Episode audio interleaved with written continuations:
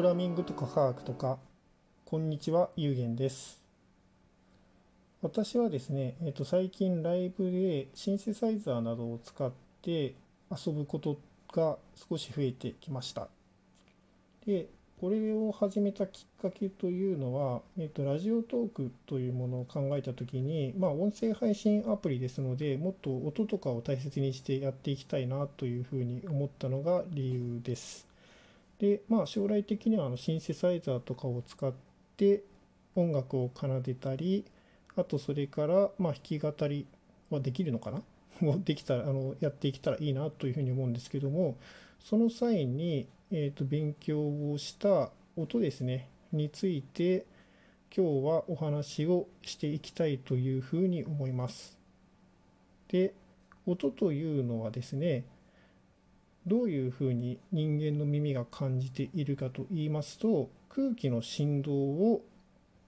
感じて音というものを人間は感じています。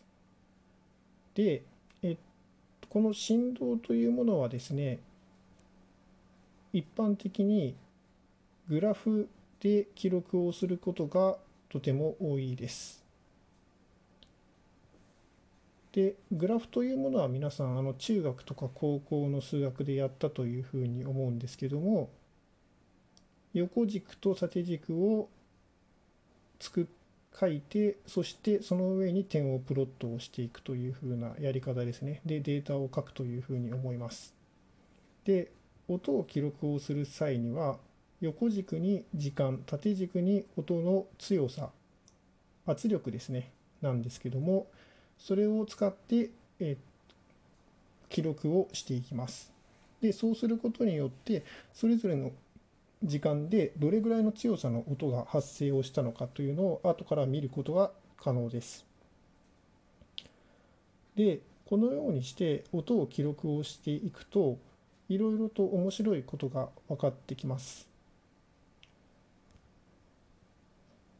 で、えっとですね、3つの点に、えっと、注目をしてみます。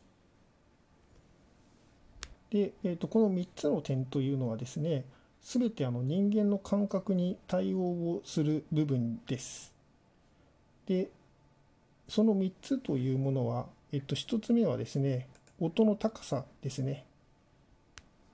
えっと例えば、えっと、低い音であれば、というふうな感じで、高い音であれば、こういうふうな音ですね、になるというふうに思うんですけども、その音の高さというものは、このグラフから読み取ることができます。で、どういうふうに読み取るかと言いますと、横軸の時間ですね。の方向に目を向けてみて同じ波形が定の時間内にいくつ発生をしているかということを確認をします。同じ形ですね。同じ形が何回現れているかとで、その回数が高いほど、あのその回数が大きいほど音は高くなり、回数が少ないほど音は低くなるということが分かっています。で、えー、と2つ目ですねは音色ですね今あの音の高さのところの話で同じ波形が何回出てくるかということについて着目したと思うんですけどもそれの一個一個の形音あの波形波形ですね波形がどういうふうな形をしているかということに対応をする、音の特性になります。で皆さんあの例えば新幹線の音を聞いたりあとそれから、えーと、救急車の音ですね。を聞いたりするとそれぞれあの何の音かというのはすぐに分かるというふうに思うんですけどもこれというのはその音の波の形というものが新幹線であれば新幹線の形、救急車であれば救急車の形をしていることに由来をしています。で、えー、と最後にですね、音の強さですね。これはあのより簡単なんですけども例えば救急車の音を聞いた時にだんだんと音が大きくなってくる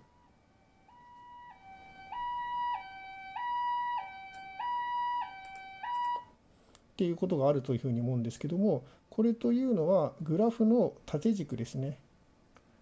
の音の圧力がどれだけ大きいかに対応をします。で例えば同じ音色だったとしてもその縦軸の値が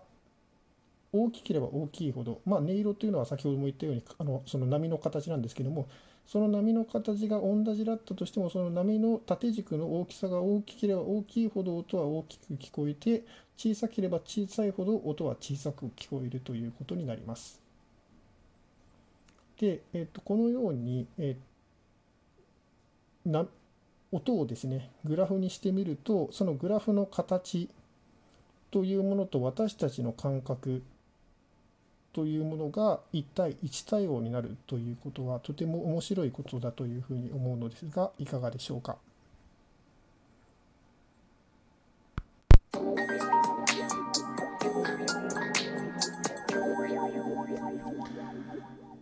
はい、えー、とここではお便りの時間です。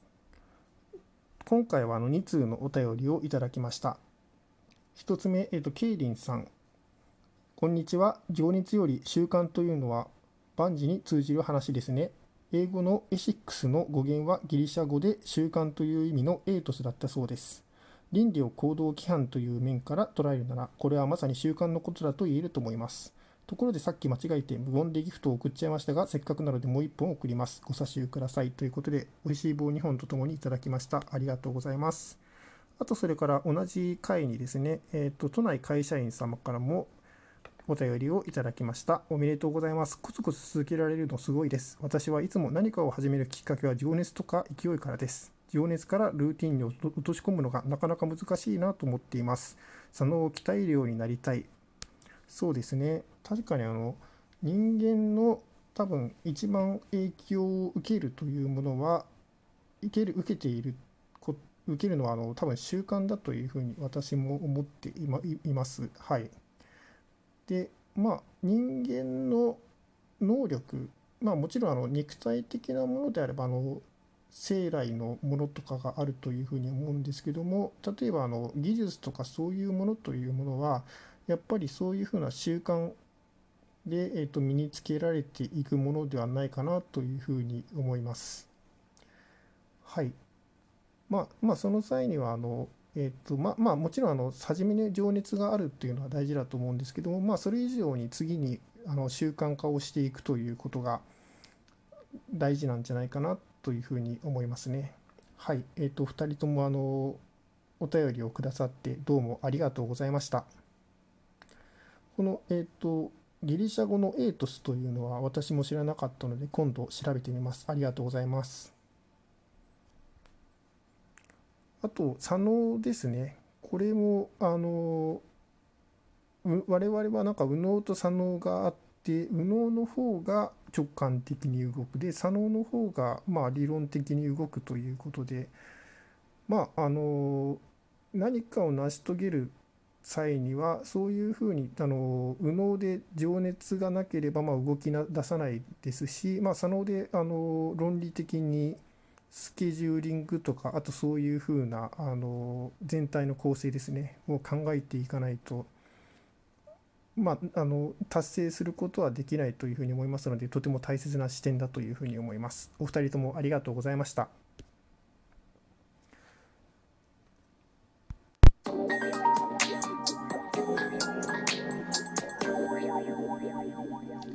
はい。えっ、ー、と、それは、それではですね、最後に、この、先ほどの波形ですね、についてより深掘りをしていきたいというふうに思います。で、えっ、と、先ほど、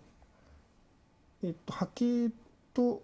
我々の感覚が1対1対応で対応をするというふうにお話をしたんですけども、この波形というものは、えー、と実はですね、さらにあの単純な構成要素で作ることが可能です。で、その構成要素というものはあの制限波と呼ばれるものです。皆さん高校の時にサインコサインというふうにやられてあの勉強されたというふうに思うんですけどもあれのサインというのがこの制限波にあたります。で、えー、とこの制限波が、えー、と構成要素になっているというふうな話なんですけども全ての音というのはこの制限波のを、えっと、とても低い周波数からとても高い周波数までにそれぞれあの振幅というその音の厚さですねをかけて足し合わせたものになっています。で、えっと、これというのはですね、フーリエ変換と呼ばれる分析方法なんですけども、この分析をすると、それぞれの周期の制限波が、えっと、どれぐらいその音の中で強いのかということが分かるので、音の特性というものをとても分析をしやすくなります。はい、でここの部分についてはあのより深い話があるんですけどもそれについては、えー、とまた機会を見てご説明をしたいというふうに考えていますのでお楽しみに。はい。で、え、ー、と、最後になりましたが、え、ー、と、本番組ではオープンチャットを使って、え、ー、と、ライブ配信の告知などをしております。で、そのリンクの方は、えっ、と、プロフィール欄からご確認いただけますので、えーと、ぜひご参加ください。よろしくお願いいたします。それでは、あの良い一日をお過ごしください。お聴きくださいましてありがとうございます。